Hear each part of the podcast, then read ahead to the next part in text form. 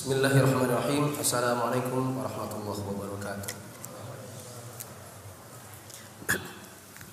Alhamdulillahirabbil alamin wassalatu wassalamu ala asyrafil anbiya'i wal mursalin wa ala alihi wa ashabihi ajmain. Teman-teman yang dirahmati Allah, mari kita lanjutkan kembali pembahasan mulia dengan manhaj salaf. Sebelum saya mulai, untuk antum yang baru pulang haji, semoga Allah memberikan haji yang mabrur. Buat antum yang mengaminkan Semoga antum juga Allah berikan kesempatan untuk pergi.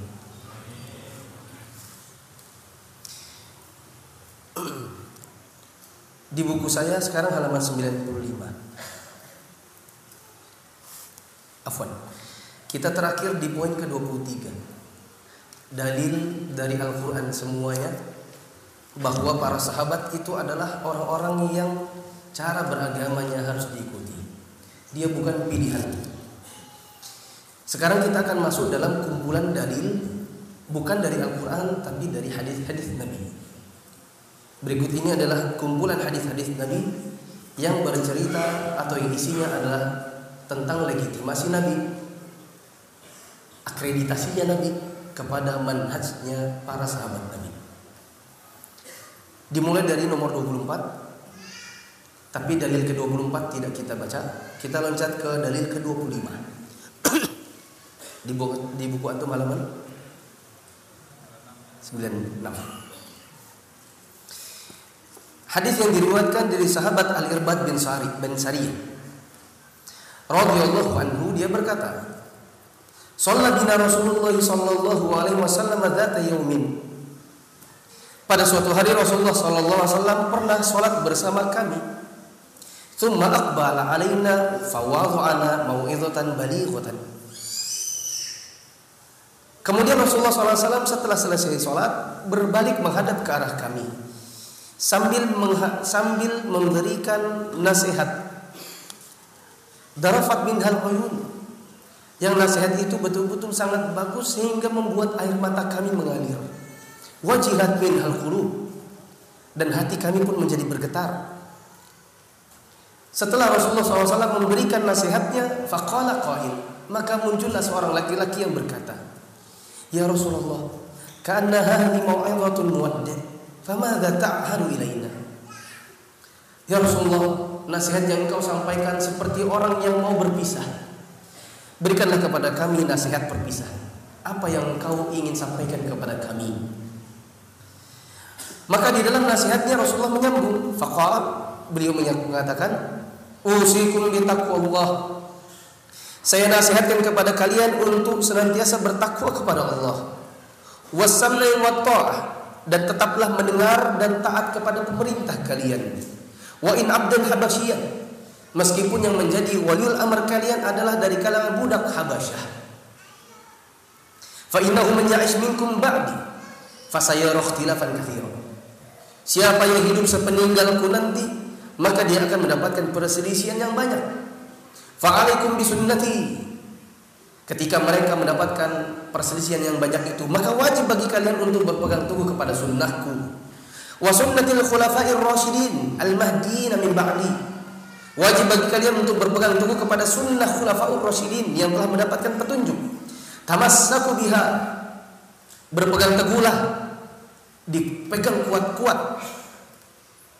Pegang erat-erat Wa'addu alaiha bin nawajid. Kalau perlu kalian gigit sunnahku dan sunnahnya khulafaur rasyidin itu dengan gigi geraham kalian. Wa iyyakum muhdatsatil umur dan hati-hati kalian jauhi perkara-perkara yang diada-adakan di dalam agama. Fa inna kulla muhdatsatin bid'ah. Karena setiap hal-hal yang baru diada-adakan di dalam agama dia adalah kebid'ahan. Wa kullu bid'atin dhalalah. Dan setiap yang diada-adakan yaitu bid'ah itu adalah kesesatan. Hadis yang sahih riwayat Ahmad, Abu Dawud, At-Tirmidzi, Ad-Darimi dan disahihkan dan disepakati oleh Imam Az-Zahabi. Perhatikan dia Setelah selesai sholat, Nabi berbalik.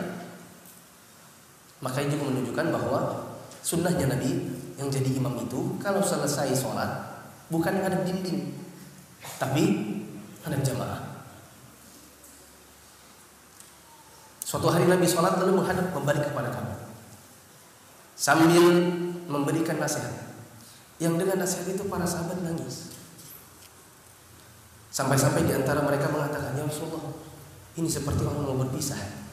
Karena memang ini di antara wasiat-wasiat akhirnya Nabi. Seperti mau berpisah ya Rasulullah. Maka berikanlah kepada kami tambahan wasiat. Maka Rasulullah pun memberikan wasiat. Usikum bitaqwallah. Saya tidak saya wasiatkan kepada kalian untuk bertakwa kepada Allah. Maka jamaah yang dirahmati Allah, kalau antum ingin memberi wasiat seperti wasiat akan meninggal, wasiat antum mau safar pergi haji, di antara wasiat yang harus antum cantumkan paling awal bukan wasiat soal harta, tapi agar anak, istri dan semua yang ditinggalkan bertakwa kepada Allah. Taruh itu di sebagai tulisan tak tulisan wasiat dan yang pertama. Kita tinggalkan itu. Wasiat yang lain kata Nabi, as'am wa ta'ah. Wa in ta'ammaru 'alaikum 'abdul habashi.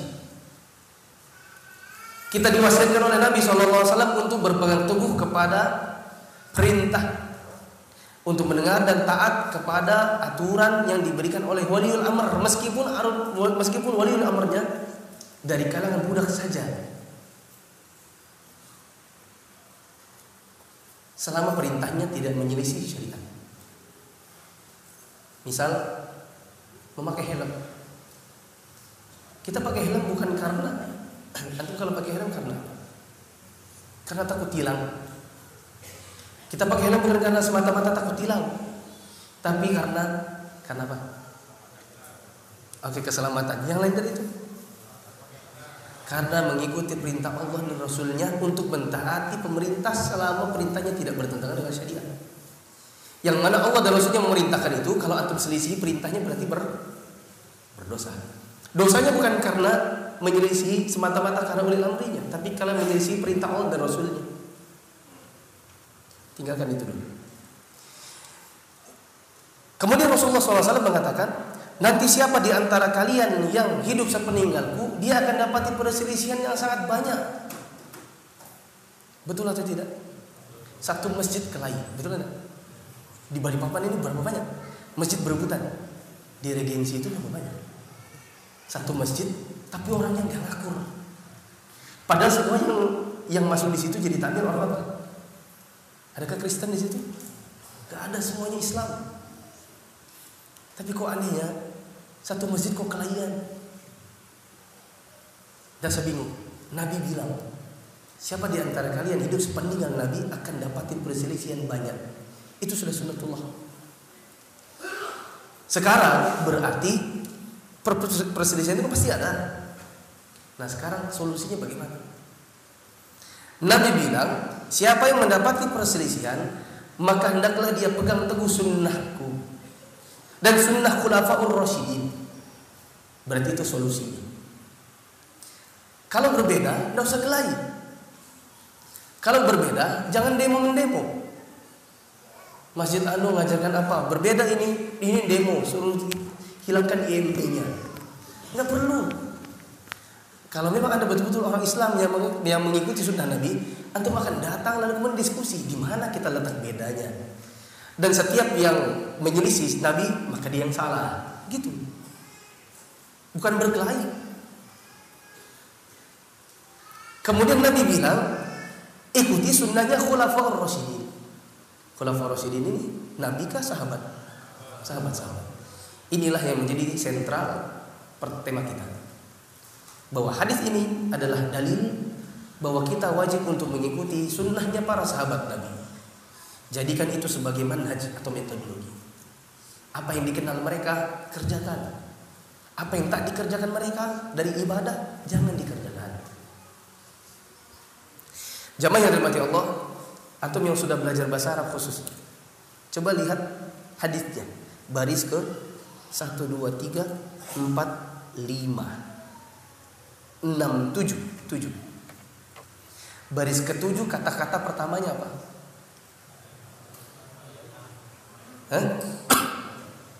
Biha ya. Dan alaiha ya. Ha itu kata ganti berapa orang? Hah? Atau masa nggak tahu? Kalau nya laki-laki apa? Hu. Kalau dia berdua laki-laki apa? Huma. Ayo yang kelas bahasa Arab. Kalau rame laki-laki semua apa? Hum. Kalau dia perempuan satu ha. Kata gantinya, domirnya. Kalau dua perempuan huma. Kalau domir perempuan banyak jamak apa? Hunna. Coba lihat, Nabi menggunakan kata ha. Padahal sunnahnya ada dua. Lihat ke depan, jangan baca. Fa'alaikum bisunnati wa sunnatil khulafa'ir rasyidin. Berarti ada berapa ini? Dua. Tapi kata gantinya satu. Nabi bilang fa'alaikum bisunnati, wajib bagi kalian untuk berpegang teguh kepada sunnahku. Satu nih. Wa sunnatil khulafa'ir rasyidin dan wajib bagi kalian untuk berpegang teguh kepada sunnah rasyidin. Ini yang kedua. Kata gantinya apa? Adu alaiha. Pegang teguh dia. Dianya tapi bukan pakai huma. Bukan huma, tapi jadi satu. Alaiha. Adu alaiha. Tamassaku biha. Pakai kata ganti cuma satu. Maka para ulama mengatakan maka sunnahnya Nabi dengan sunnahnya para sahabat nggak bisa pisah. Karena kata gantinya Nabi cuma satu. Paham ini? Kalau antum ikut kelas bahasa Arab pasti lebih paham lagi. Nanti aku akan rasa betul-betul, oh ini manfaatnya saya ikut kelas bahasa Arab. Oh iya ya, perempuan itu kan hal satu. Nabi pakai sunnah Nabi, sunnah khulafah sini, tapi kata gantinya hak, bukan huma. Berarti sunnahnya Nabi dan sunnahnya para sahabat tidak bisa dipisahkan. Maka cukuplah jemaah yang dirahmati Allah dari sini kita bisa ambil kesimpulan bahwa sunnahnya para sahabat itu adalah sunnah yang harusnya diikuti. Karena dilegitimasi, diakreditasi oleh sunnahnya Nabi. Nabi yang bilang dalam wasiat perpisahan. Apa di antara nasihatnya Nabi yang bagian akhir? Wa iyyakum muhdatsatil umur fa inna kulla muhdatsatin bid'ah.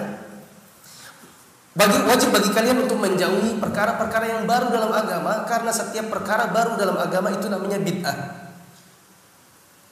Wa kullu bid'atin apa tadi?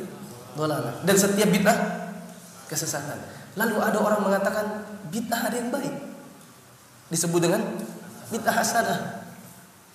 Maka kita katakan manhaj Anda yang membagi ada bid'ah dolala dengan bid'ah manhaj bid'ah hasanah itu tidak pernah di diucapkan oleh Nabi bahkan menyelisihi manhaj para sahabat.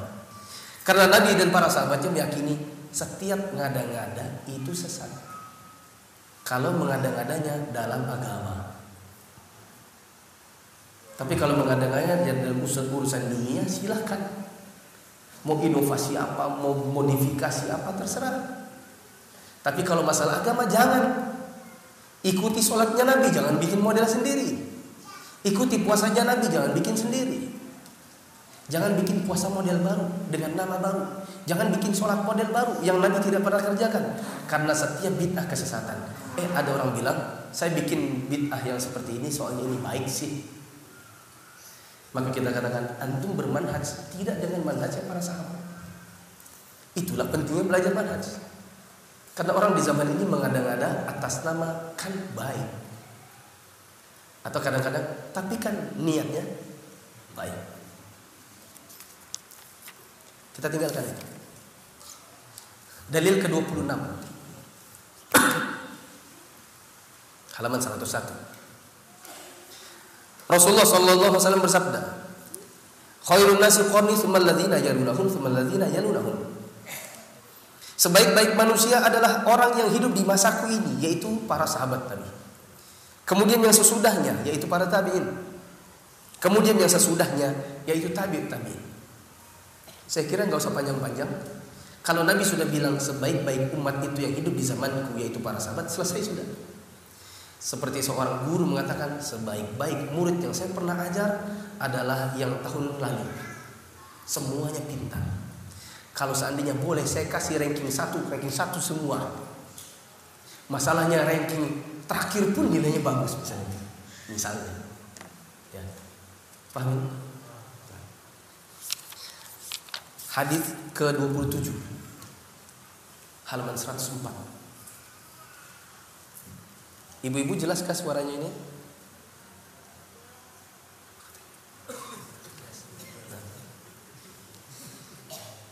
Hadis ke-27 diriwayatkan dari Abu Hurairah radhiyallahu anhu dia berkata, Suila Rasulullah sallallahu alaihi wasallam ayun nasi khair. Rasulullah ditanya, siapakah manusia yang paling baik ya Rasulullah? Beliau menjawab, ana. Saya. Walladina ma'i dan orang-orang yang bersamaku. Tsumma alladina 'alal athar. Kemudian yang mengikuti athar yaitu sunnah. Thumma alladziina 'alal athar, kemudian dia mengikuti sunnah. Thumma ka'annahu rafadha man baqiya. Kemudian beliau seolah-olah menolak enggan menyebutkan orang setelahnya. Dan sepanjang-panjang Nabi bilang, "Ya Rasulullah, siapakah manusia yang paling baik? Aku dan yang bersamaku." Siapa itu? Selesai. Nomor 30. Rasulullah SAW bersabda dalam hadis iftiraqul ummah, perpecahan umat. Kata Nabi sallallahu alaihi wasallam, "Ala inna man qablakum min ahli kitabi iftaraqu ala thintaini wa sab'ina millah." Ketahuilah sesungguhnya orang-orang sebelum kalian dari kalangan ahli kitab mereka berpecah belah menjadi 72 golongan. Wa inna hadhil millah sataftariqu ala 73. Dan sayangnya umatku ini pun akan berpecah menjadi 73. Thintani wa sab'una finnar ada 72 masuk neraka, wa wahidan fil jannah. Dan cuma satu golongan dari umat Islam ini yang masuk surga. Wahia al-jamaah. Dan mereka yang masuk surga ini adalah al-jamaah. Oh, berarti yang jamaah-jamaah itu yang masuk surga. Terus antum ikut uh, jamaah tabligh, uh, jamaah Islamiyah atau ikut sholat di masjid berjamaah al-jamaah. Kita katakan bukan itu maksudnya al-jamaah. Pernah ingat gak kaidahnya? Apa kaidahnya? Indonesia apa? Al-ibratu bil ma'ani. Lal lafzi wal mabani. Ayo, apa Indonesianya? Angkat tangan. Bukan dari wal lafz wal. Betul sudah bagus bagi awal. Ada yang tahu? Saya pernah sampaikan ini tadi. Buktinya dia tahu, berarti saya pernah nyampaikan itu di sini. saya pernah suruh untuk praktek menyebutkan kaidah itu. Coba bilang, sebut al-ibratu bil ma'ani lal lafzi wal mabani. Indonesianya? Standar penilaian itu, coba bilang dari hakikatnya, bukan namanya, bukan lafaznya. Contoh,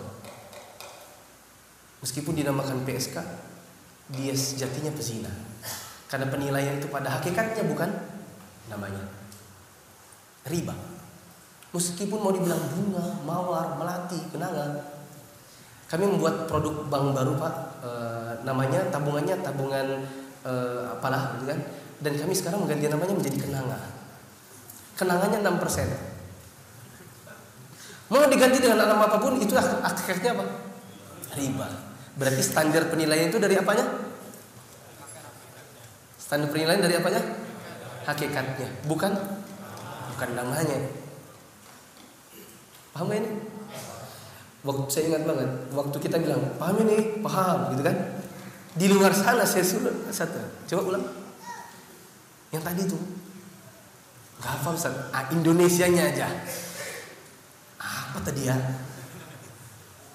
Memang kalau belajar kaidah agak-agak sulit. Coba ulangi kaidahnya apa? Standar penilaian itu dengan hakikatnya bukan dari namanya bukan dari lafaznya. Contohnya apa? Riba. Hakikatnya apa? Riba. Kalau nama lainnya di sini apa? Bunga. Paham ini? Terus yang dinilai itu bunga kah riba? Yang dinilai itu hukumnya bunganya atau ribanya? Riba. Meskipun namanya cantik. Paham ya? Makanya dinamakan bunga. Kenapa? Kalau dinamakan riba orang nggak mau. Siapa yang mau? Uh, boleh pak menabung uh, ribanya satu persen? Nggak mau orang. Ya. Makanya diganti bagi hasil. Tanya. Umatnya Nabi pecahnya berapa golongan? Yang masuk surga berapa? Yang masuk neraka? Yang masuk surga namanya apa? Al-jamaah. Apa tadi kaidahnya? Standar penilaian itu adalah hakikatnya, bukan namanya. Ada orang menamakan dia jamaah. Waktu saya sampai di Saudi, bertemu dengan teman-teman jamaah tabligh. Satu kelas. Rata-rata dari India.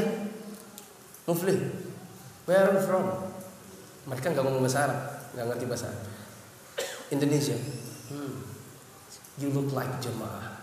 Kamu kayaknya kelihatannya jamaah. Apa itu? What is that? You have a bird. You have bird. Kamu punya jenggot. Oh, orang punya jenggot itu berjamaah gitu. Tanya, jamaah apa? What is jamaah? Tabligh. No. Sorry, no. I'm not jamaah. I'm not tabligh. So what you are? Salafi. Ah, problem.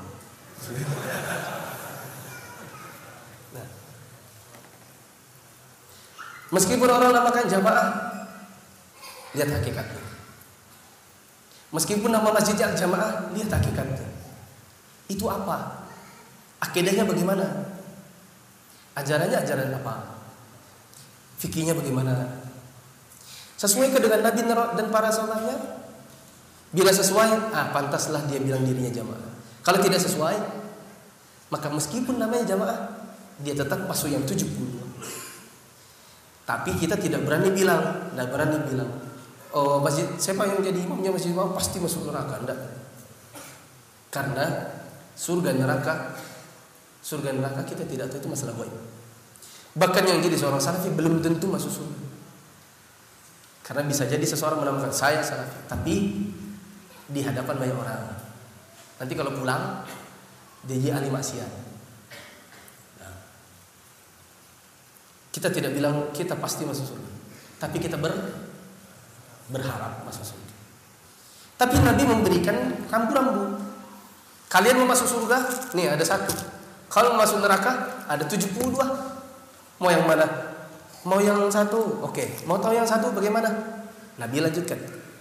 Kulluhum fin nari illa millatan wahidan wa ma ana alaihi wa ashabi. Mau tahu yang masuk surga itu? Bukan yang ngaji di Masjid Nasai, bukan. Bukan yang di Roja, bukan. Ya. Bukannya ikut daurahnya Khalid Basalam, bukan. Mau tahu yang mana?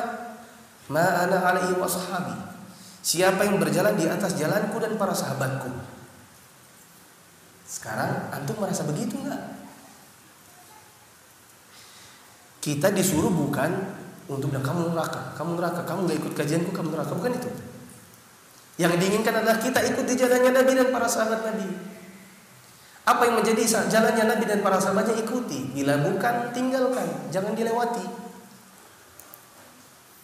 Contoh, sahabat Nabi nggak pernah mauludan. Kalau ada meninggal di zamannya Nabi, orang nggak ada tahlilan. Berarti tahlilan bukan zaman, bukan jalannya Nabi dan para sahabat Nabi. Karena mereka tidak mengerjakannya, tinggalkan. Jangan akan ikut-ikutan. Para sahabat Nabi kalau sholat dicontohkan oleh, oleh Nabi. Nabi bilang, "Sallu kama ra'aitumuni usolli." Sholatlah kalian sebagaimana kalian melihat aku sholat. Bagaimana sholatnya Nabi? Nabi menghadapkan telapak tangannya ke kiblat. Maka jangan bikin model baru. Misalnya begini atau begini sebagian orang ini Allah ya kan itu nggak jalannya Nabi kalau salam bagaimana Nabi kalau salam dengan telunjuknya maka Nabi SAW sekedar salam menolehkan tang yang ada hadisnya adalah Nabi menghadapkan wajahnya ke kanan hingga terlihat pipi putih yang kanan eh, hingga kanan, terlihat pipi kanan beliau yang putih. Sambil mengucapkan assalamualaikum warahmatullah kemudian berbalik ke arah kiri sampai terlihat pipi beliau yang kiri yang putih. Sambil mengucapkan assalamualaikum warahmatullahi Nabi tidak mengajarkan baliklah telapak tanganmu ke kanan Telapak kiri ke kiri. Karena itu tidak ada, maka itu berarti bukan jalannya Nabi, maka jangan bikin sendiri. Antum masuk surga? Mau masuk surga? Maka jangan bikin model sendiri. Apa yang terdapat pada hadis ikuti. Apa yang nggak ada jangan dimodifikasi. Itu biar antum jadi aljamaah. Siapa tahu ada masjid namanya aljamaah. Tapi cara sholatnya beda misalnya. Atau kajiannya beda, akidahnya beda maka meskipun namanya al-jamaah dia tetap terancam masuk ke dalam 72 karena jalannya tidak sama dengan jalan al-jamaah yang dimaksud dimaksudkan oleh Nabi. Hadis ke-31. Rasulullah SAW bersabda, "An-nujumu amatun lis-sama. Fa idza dhahaba an-nujumu atas sama'u matu'an." Bintang-bintang itu penjaga langit. Bila bintang-bintangnya hilang, maka datanglah apa yang dijanjikan atas langit. Wa ana amanatu li ashabi. Dan aku adalah penjaganya para sahabatku. Fa idza dhahabtu atau ashabi ma yu'adun. Kalau aku pergi, maka datanglah kepada para sahabatku apa yang dijanjikan untuk mereka. Wa ashabi amanatu li ummati. Fa idza dhahaba ashabi atau ummati ma yu'adun. Dan para sahabatku adalah penjaganya para umatku. Dan apabila para sahabatku telah pergi meninggal dunia, maka akan datang apa yang dijanjikan atas umatku. Jamaah yang dirahmati Allah. Nabi mengkiaskan ada bintang penjaga langit. Nabi penjaga para sahabat. Sahabat penjaga penjaga siapa? Penjaga umat. Diposisikan para sahabat sebagai posisi bintang di langit. Diposisikan para sahabat seperti Nabi kepada para sahabatnya itu sendiri. Sebagai penjaganya. Maka dari sini para sahabat memiliki fungsi. Salah satunya adalah penjaganya Siapa? Umat. Agar umat terjaga maka mereka hendaknya mengikuti metodologinya para sahabat Nabi. Apa yang dikenal oleh mereka kerjakan, apa yang tidak dikerjakan mereka maka jangan kerjakan. Ibnu Abbas berkata, di zaman Nabi tidak pernah ada adzan dan iqamat untuk sholat id. Maka jangan bikin adzan dan iqamat saat sholat id. Karena mereka tidak pernah mengerjakannya. Ibnu Mas'ud berkata, di zaman Nabi, di saat sholat id, khutbah setelah sholat. Maka jangan bikin sholat setelah khutbah. Sholat apa ini? Ain. Di zaman Nabi SAW orang kalau meninggal setelah dimasukkan orang-orang yang hadir ambil segepok tangan, segepok, segepok tanah sebanyak tiga genggam dimasukkan. Masing-masing orang disunahkan. Setelah itu ditimbun. Sudah setelah ditimbun, dinaikkan sejengkal supaya orang tahu itu adalah kuburan. Setelah itu Nabi berkata berkata, "Salu di akhikum at-tathbit, fa innahu al-ana yus'al." Mintalah untuk Allah, mintalah kepada Allah kekokohan bagi saudara kalian ini karena sebentar lagi dia akan ditanya oleh mereka. Maka orang pun menghadap ke kiblat lalu kemudian mendoakannya. Itu caranya penguburannya Nabi dan para sahabatnya ikuti apa yang tidak dikerjakan mereka jangan diikuti. Azankah mereka di kuburan? Tidak, maka jangan azan di kuburan. Adakah mereka berdoa bersama? Waktunya bersama, tapi semuanya menghadap satu persatu kepada Allah, bukan di komando. Maka apa yang dikerjakan mereka kerjakan. Kalau mereka tidak kerjakan, tinggalkan. Hadis ke 34 halaman 115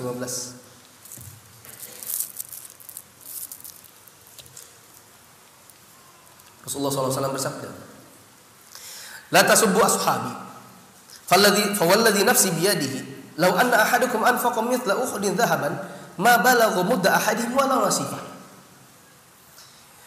Janganlah kalian mencaci maki para sahabatku Karena sesungguhnya apabila kalian bersedekah dengan sejum dengan segunung isinya emas semua.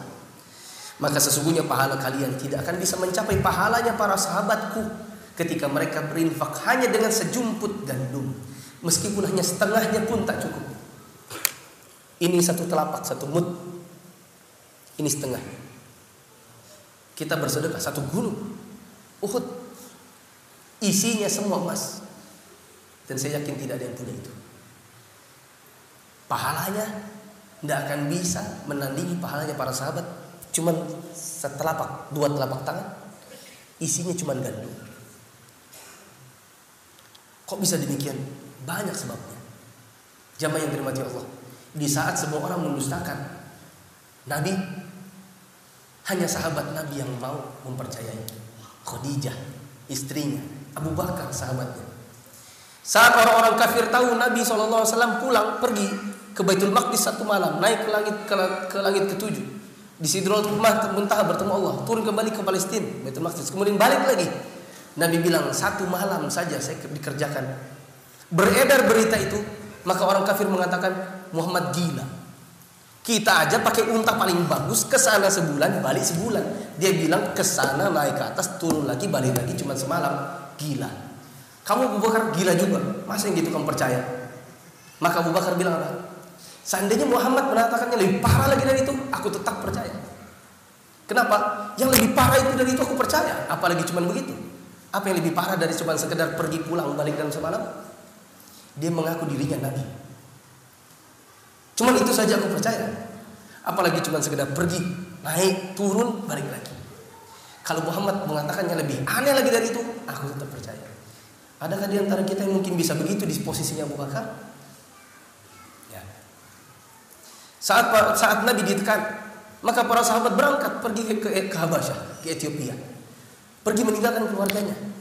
Sampai di sana mau dijemput oleh Amrullah bin uh, Amr bin As dan Abdurrahman bin Auf atau siapa yang menjadi utusannya kafir Quraisy untuk jemput mereka. Meninggalkan keluarganya pergi ke Madinah, ke Habasyah. Setelah Nabi ke Madinah, mereka pindah semuanya dari Habasyah menuju ke Madinah. Perjuangan mereka, makanya pantas kalau kemudian mereka diberikan Nabi Kata-kata kalau mereka infaknya cuma sejumput gandum, kalian pahalanya nggak akan bisa nyamai meskipun kalian segunung isinya emas semua. Ya. Maka kalau ada orang di zaman ini beragama dengan agama yang bukan agamanya para sahabat, mereka beribadah dengan tata cara yang bukan ibadahnya para sahabat, maka mereka tidak akan tidak akan bisa masuk ke dalam surga yang mereka inginkan. 35 Rasulullah SAW bersabda kepada Ibnu Abbas, Allahumma faqihu fid din wa 'allimhu ta'wil. Ya Allah berikanlah pemahaman agama kepada Ibnu Abbas ini dan ajarkanlah dia tafsir Al-Qur'an. Sudah cukup. Simple. Allah doakan ada orang. Allah eh, Rasulullah yang doakan Nabi, manusia paling mulia, makhluk paling mulia kemudian mendoakan orang. Berarti kira-kira antum ragukah dengan ilmunya? Ragu atau tidak dengan ilmunya? Maksudnya Ibnu Abbas. Ragu atau tidak? Harusnya tidak. Maka kalau ada orang di zaman ini mengatakan saya lebih pintar dari Ibnu Abbas, berarti dia sinting. Misalnya dia mengatakan menurut saya tafsirnya ayat ini adalah begini. Adapun yang dikatakan Ibnu Abbas itu salah hebat. Antum pasti tahu ayat kursi. Kursi itu apa sih?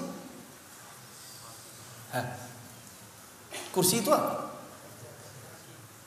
Kata Ibnu Abbas, itu tempat kakinya Allah. Ada orang di zaman ini mengatakan, eh hati-hati kalau ngomong. Mengatakan Allah punya kaki itu sama dengan menyamakan Allah dengan kita. Loh, ini Ibnu Abbas yang ngomong. Meskipun Ibnu Abbas yang ngomong, Padahal Ibnu Abbas kata, kata Rasulullah apa? Allahumma faqihu fid din wa alimu ta'wil. Ya Allah berikanlah dia pemahaman agama si Ibnu Abbas ini dan ajarkanlah dia ahli tafsir. Ajarkan dia tafsir. Tafsirnya Ibnu Abbas, kursi itu adalah tempat kakinya Allah. Ada orang bilang jangan bilang begitu. Loh ini yang bilang Ibnu Abbas, meskipun Ibnu Abbas yang bilang. Ya. Antum percaya yang mana? Ibnu Abbas. Saya percaya Ibnu Abbas. Karena Ibnu Abbas didoakan Nabi. Dan kalau alasannya itu kan nanti menyamakan Allah dengan kita, itu sama dengan bilang Allah punya kaki itu sama dengan bilang Allah itu kayak manusia. Kita bilang enggak, siapa yang bilang kalau Allah punya kaki itu sama dengan kita? Kaki antum dengan monyet sama? Ini meja ini punya kaki? Ada kakinya ini? Ada. Kalau nggak ada kakinya gimana dia berdiri di meja? Kakinya, ini meja punya kaki. Kakinya meja sama kaki kita sama? Tidak. Ya. Berarti tidaklah mengatakan kalau Allah punya kaki tidaklah berarti menyamakan Allah dengan kita. Maka saya percaya Ibnu Abbas yang mengatakan bahwa kursi itu adalah tempat kakinya Allah dan itu sama dengan Allah punya kaki. Hanya saja bagaimana bentuk kakinya tidak diketahui, tapi diketahui bahwa Allah punya kaki dari dalil dan beriman bahwasanya Allah punya kaki adalah wajib dan bertanya bagaimana bentuk kakinya Allah adalah bid'ah. Allah punya tangan. Sebagaimana ijma'nya para sahabat. Allah punya tangan sebagaimana diajarkan Nabi. Ada orang bilang, "Eh, jangan bilang Allah punya tangan." Loh kenapa? Kalau Allah punya tangan berarti Allah itu sama dengan kita. Kita bilang, "Enggak, enggak sama." Tangan tangan kambing, kambing punya tangan? Enggak. Tangan monyet. Monyet punya tangan. Apakah tangannya monyet sama dengan tangan kita? Tidak sama. Antar kita sesama manusia tangannya bisa beda. Ya atau tidak? Ada yang jadi empat, ada yang jadi lima, ada yang jadi enam. Dari bawaan lahirnya. Kita saja sesama kita sesama manusia tidak sama, apalagi Allah dengan makhluknya. Laisa kamitslihi syai'un wa huwa samiul basir. Tidak ada yang menyama Allah dan Allah Maha mendengar lagi Maha lagi Samiul Basir. Allah Maha mendengar lagi Maha melihat.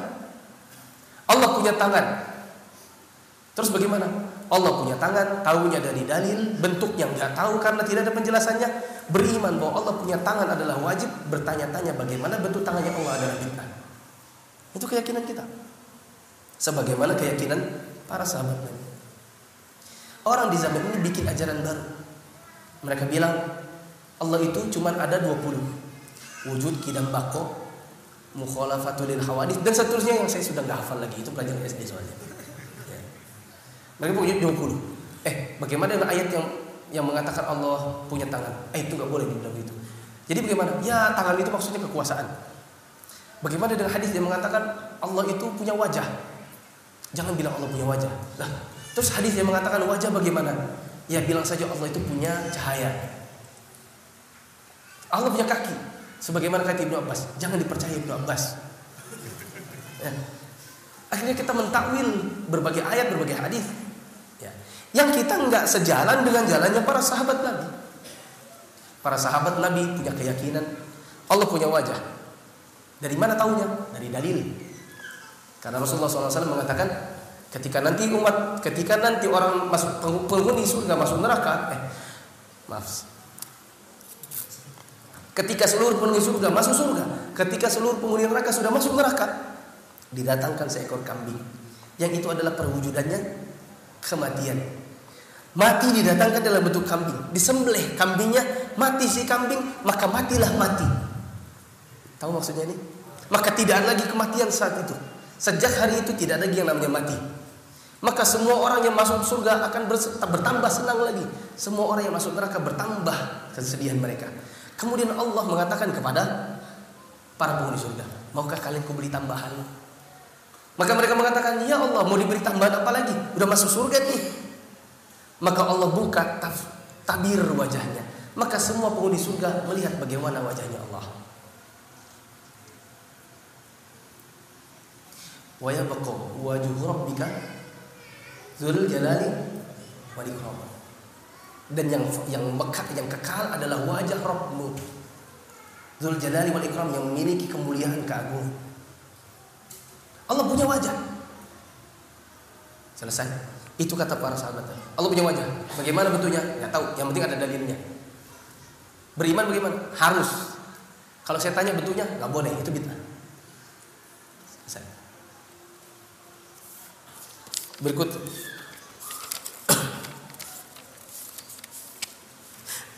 Hadis ke-43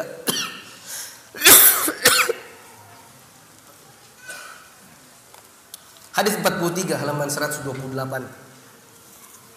Rasulullah SAW bersabda tentang khawaris kepada para sahabat Nabi. Nabi bilang, "Yahkiru ahadukum salatahu ma'a salatihim wa siyamahu ma'a siyamihim." Nabi SAW bercerita tentang Khawarij. Siapa nenek moyangnya namanya? Zul Khawaisiro. Saya ceritakan itu kan minggu lalu. Minggu lalu kan minggu kapan itu?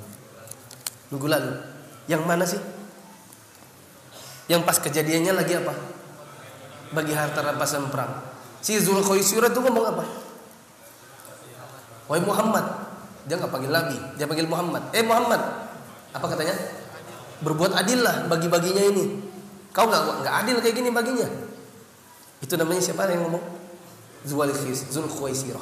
Nabi bilang ketika Umar bilang, "Ya Rasulullah, izinkan kupuk kupenggal itu kepalanya." Ya. Maka Nabi bilang, "Jangan." Gini dan begitu.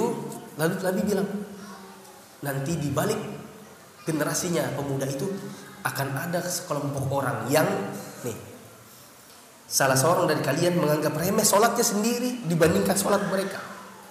Puasanya sendiri diremehkan oleh dirinya bila dibandingkan dengan puasanya mereka. Tapi mereka apa? Anjing-anjing neraka. Lihat jemaah, gak usah dibaca. Ini kita berandai-andai. Anggaplah ya, saya ini dosen. Antum semua mahasiswa saya. Antum semua IPK-nya 3,7 ke atas semuanya. Ada yang 4, 39, 38, 37. Pokoknya terendah dari antum 3,7. Paham ini? Terus misalnya di sebelah sana ada kampus jurusannya sama kayak kita. Di sana apa namanya? Uh, IPK-nya 2,8, 2,7 Nasakom pokoknya. Tahu Nasakom? Nasakom itu apa ya? Na, nasib satu koma ya, Nasakom. Nasib satu koma. Ya. IPK-nya cuma satu koma itu rata-rata. Terus saya bilang gini sama tuh, kalian semua semuanya kalau kalian bandingkan cara belajar kalian, kalian tuh nggak ada apa-apanya dibandingkan cara belajarnya mereka. Kalau kalian bandingkan bagaimana kualitas penelitian kalian, bagaimana penemuan-penemuan robot-robot kalian, agak ini teknik elektro gitu ya. Kalian temukan robot-robot kalian, kalian lihat bagaimana cara mereka berkumpul di sana mencoba membuat robot, kalian gak ada apa-apanya. Tapi maksudnya apa? Kalau dilanjutkan. Tapi IPK kalian 3,7 ke atas, yang paling rendah. Di sana nggak sokom dulu.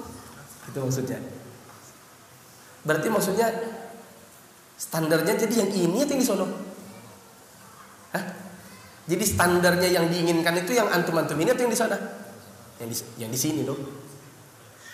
Nabi kan bilang, kalau kalian bandingkan cara belajar kalian dengan mereka, kalian tuh nggak ada apa-apanya. Kalian akan bilang, kita ini belajar satu semester cuma dua jam. Mereka 24 jam. Oh, misalnya gitu. Misalnya kuliah 24 jam. Kampus itu buka tengah malam misalnya. Paham ini? Tapi yang kalau diteruskan apa maksudnya? Tapi nggak perlulah kalian sampai belajar harus tengah malam.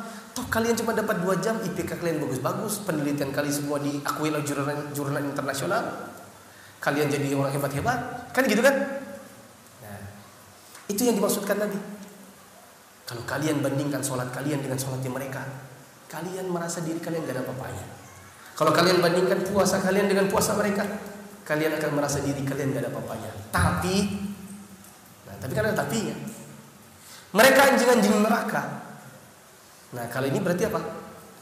Kelinci, kelinci-kelinci surga. Berarti ini apa? Para penghuni surga. Sudah cukup berarti pembahasannya. Nabi bilang sholat kalian remeh kalau dibandingkan mereka. Puasanya kalau dibandingkan mereka kalian gak ada apa-apanya. Tapi mereka anjing neraka. Berarti tempatnya di mana yang ini? Tempatnya di surga. Sudah waktu azan kah? Azan dulu. Bolehkah datang ke acara tahlilan dengan niat takziah? Kayaknya sudah nih. Apa kata saya? Hah? Boleh? Oh, maksud saya bilang boleh? Hah? Eh, ini ini dengar ya. Saya nggak pernah bilang boleh, tapi ada yang bilang boleh. Uh, boleh Ustaz. Tapi nggak ada saya nggak pernah bilang boleh. Dari sini dan ini bukan pertama kalinya. Sering kali saya bilang A, orang bilang B. Cara tangkapnya beda. Lalu sesama murid kelahi. Enggak, Ustaz bilang A kok. Dia bilang, enggak, lu B, kamu gak dengar. Kamu yang gak dengar gitu. Nah, kalau antum dapat di kasus begitu, antum tanya lagi ke ustadznya, ustadz waktu itu ngomong apa ya? Gitu. Jangan sampai nanti dibilang saya membolehkan pergi aliran. Saya bilang Kalaupun terpaksa datang, maka jangan pas acaranya. Ya. Caranya, apakah acaranya selesai dulu? Seperti om saya. Om itu sebelum wafat, dia pesan ke anak-anaknya semua, awas kamu ikuti tantemu itu, maksudnya mama saya. Ya. Itu jangan diikuti. Pokoknya kalau kalian udah bikin acara tahlilanku, awas nanti. Kayak sore dia mau balik begitu ceritanya. Ah, pas kami datang, pas takziah, sepupu saya bilang Afwan nyicil ya. Eh nggak ada Afwan ya Ma maaf nyicil ya. Bapak sudah pesan cil katanya sudah tahlil. Tapi karena masih ada tante bagaimana? Kami menghormatinya dengan cara tahlilan selesai kira-kira jam 9 baru kami datang. Jadi pas kami datang orang pulang itulah baru takziah kalau antum duduk pas acaranya orang lagi keliling antum duduk di situ itu namanya antum ikutan saya lihat, saya sudah bilang, kalau ikutan maka kemungkinannya cuma berapa? Dua. Apa? Mengingkari atau tinggalkan. Kalau duduk di situ nggak mengingkari itu namanya apa? Setan bisu. Nah, pilihan itu cuma pergi mengingkari. Nggak mungkin atau mengingkari. Orang ramai tiba-tiba antum datang. Ini bid'ah semua. Wah, itu itu gua gelas melayang semua. Atau om antum, tante antum datang, pulang kamu. Jangan pernah injak rumah ini lagi. Berkelailah antum dengan keluarga. Maka itu bukan tempat yang pas untuk menasihati mengingkari. Pilihan antum nggak datang atau datang bukan di acara. Ustadz mau tanya bid'ah amalia seperti maulid dan tahlilan Apakah pelakunya disebut ahlul bid'ah? Dan dikeluarkan dari ahlu sunnah wal jamaah Bedakan pelaku bid'ah dengan ahlul bid'ah. Ahlul bid'ah itu adalah orangnya mengerjakan, membela, mengajak orang, diberi nasihat gak mau, bahkan memprovokasi suruh lawan. Itu namanya apa? Bid'ah. Tapi kalau ikut-ikutan, apa namanya, ngikut, belum tahu ilmunya, cuma orang awam, ada orang acara ikut, ada acara ikut. Ternyata waktu kita kasih tahu, dia iya kah gitu kah? Ini namanya apa? Pelaku saja. Bedakan pelaku dengan pelaku bid'ah dengan alul bid'ah. Alul bid'ah diancam. Saya nggak bilang pasti. Saya bilang diancam masuk 72 golongan. Artinya dia harus tinggalkan. Bila tidak dia berpotensi masuk ke situ. Tapi pelaku bid'ah karena dia tidak tahu maka yang dia butuhkan bukan fonis, yang dia butuhkan adalah dikasih tahu. Kami ikut tahlilan ke mana? Iya, alun bid'ah. Apa yang harus antum lakukan? Aduh, kami ikut ke mana? Iya. Kenapa kami ikut? Anu si nenek. Kamu tahukah itu tidak ada tuntunnya di zaman Nabi? Ya katanya sih gitu. Memang. Nah, baru tuh wahid. Tapi kalau itu bid'ah, jangan berteman lagi. Gak akan ada atau berdakwah kalau gitu cara. Ustaz nama lain salaf kan harus sunnah wal jamaah. Namun mengapa banyak aswaja yang menyimpang?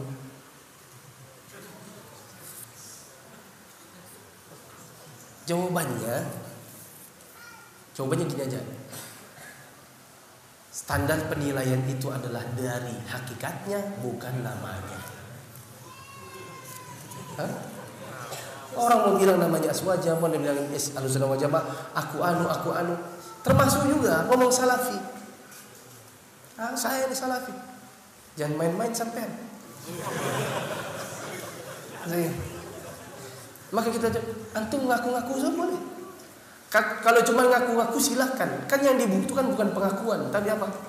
Hakikat pada diri itu ada nggak itu? Enggak usah lah dia sunnah wal Kita yang salah ceritanya. Mengaku dirinya salah. Sudah mencerminkan kan? Pengakuan bisa, semua orang juga bisa.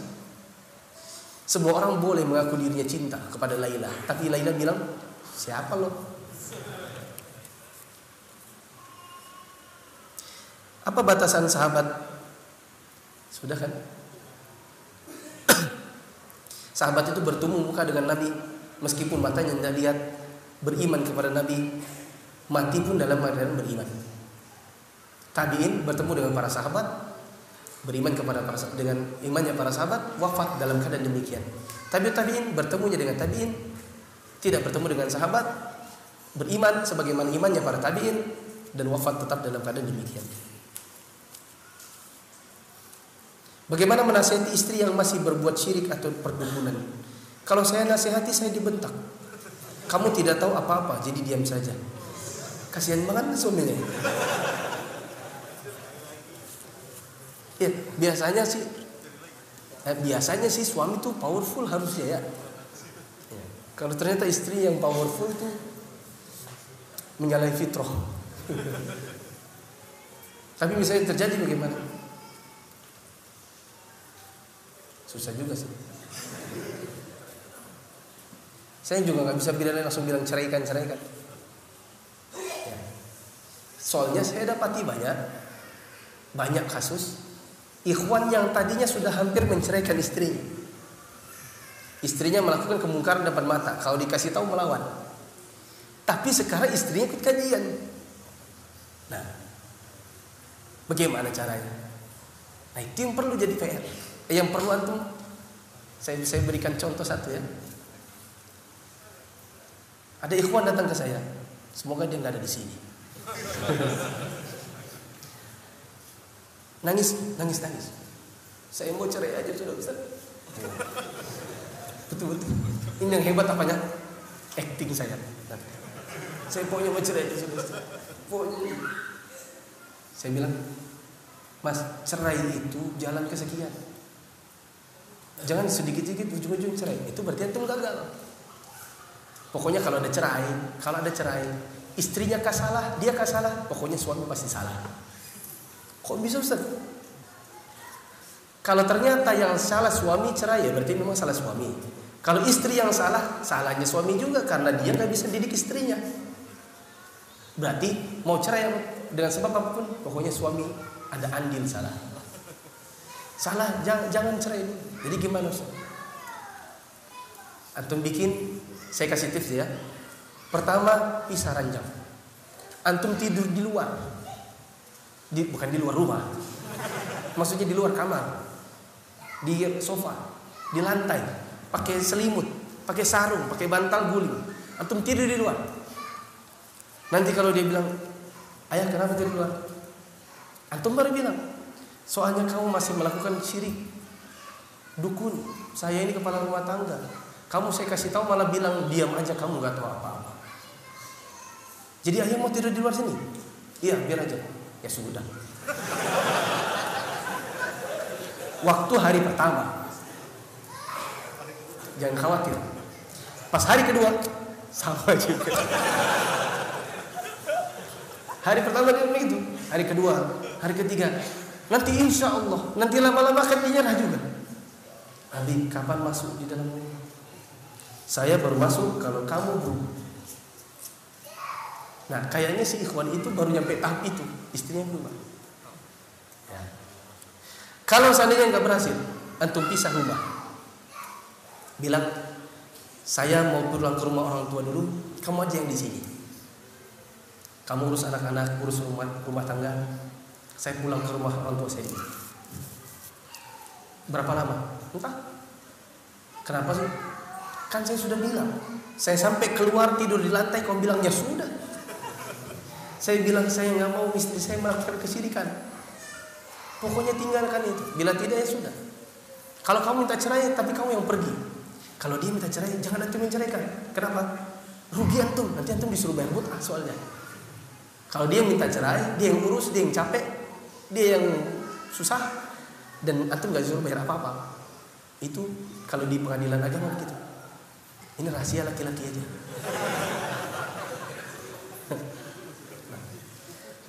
Bisa rumah nggak bisa juga antum pulang pukul tangannya. Lihat tangan. Emang apa? Saya lihat pukul tangan pukul tangannya kayak orang kompak. Aduh apa maksudnya ini saya memukul engkau sebagai bentuk hukuman dari seorang suami kepada istri. Tapi dia, saya tidak menampar wajah. Saya tidak menggetok kepala, saya tidak membanting, saya tidak meninju perut dan lain-lain. Saya hanya memukul tangan sebagaimana kata Nabi. Tidak mau juga? Saya nikah lagi. Nikah lagi? Apa? Pokoknya saya yakin baru tahap satu, dua, tiga, insya Allah dia akan lulus juga. Paham ini? Kalau nanti memang betul-betul bisa, baru cerai. Itu jalan terakhir. Semoga dia nggak ada di sini si ikhwan itu. Kalau tuh mau tahu, betul-betul puncak istrinya berubah, ikut umroh sama saya.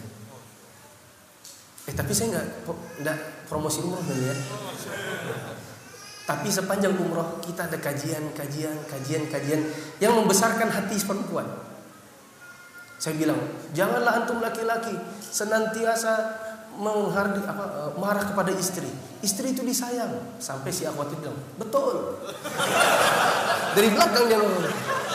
Kajian nih, dia teriak dari belakang. Betul. Terus saya bilang, istri antum tadi bilang, betul. Itu tandanya apa? Dia terbawa sama saya. Artinya kita besarkan hatinya.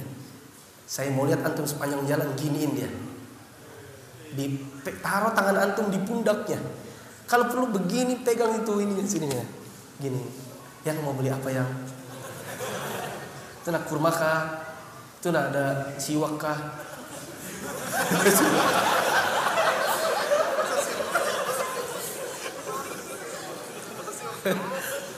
Apa kata dia? Itulah toko, toko emas kuning-kuning. Sepanjang jalan dan betul-betul saya lihat kalau dia naik istrinya duluan naik ke bis turun ke bis istrinya duluan mau makan apa dipegangin hai jalan-jalan jalan-jalan berubah istri istrinya waktu kita manasik pakai pakaian seada-adanya. Maksudnya jilbab jilbab umum kalau saya saya menjelaskan manasik nanti tawaf tujuh kali ya ibu-ibu ya. Anu pas saya menghadap ke arahnya dia dia oh nggak mau melihat nah, setelah itu pas pulang alhamdulillah istri berubah jadi nggak mesti selalu dengan ujung cerai cerai itu jalan kesekian jangan dikit-dikit cerai dikit-dikit cerai ingat kalau cerai berarti antum jadi suami gagal karena ternyata kesalahan istri antum antum tidak bisa luruskan. Pisah ranjang dulu. Nggak bisa pisah rumah. Nggak bisa pukul dengan pukul seperti kompak di tangannya. Nggak bisa juga ngadu ke orang tua. Nggak bisa juga. Barulah cerai. Subhanakallahumma wa bihamdika asyhadu an la ilaha illa anta astaghfiruka wa atubu ilaik. Assalamualaikum warahmatullahi wabarakatuh.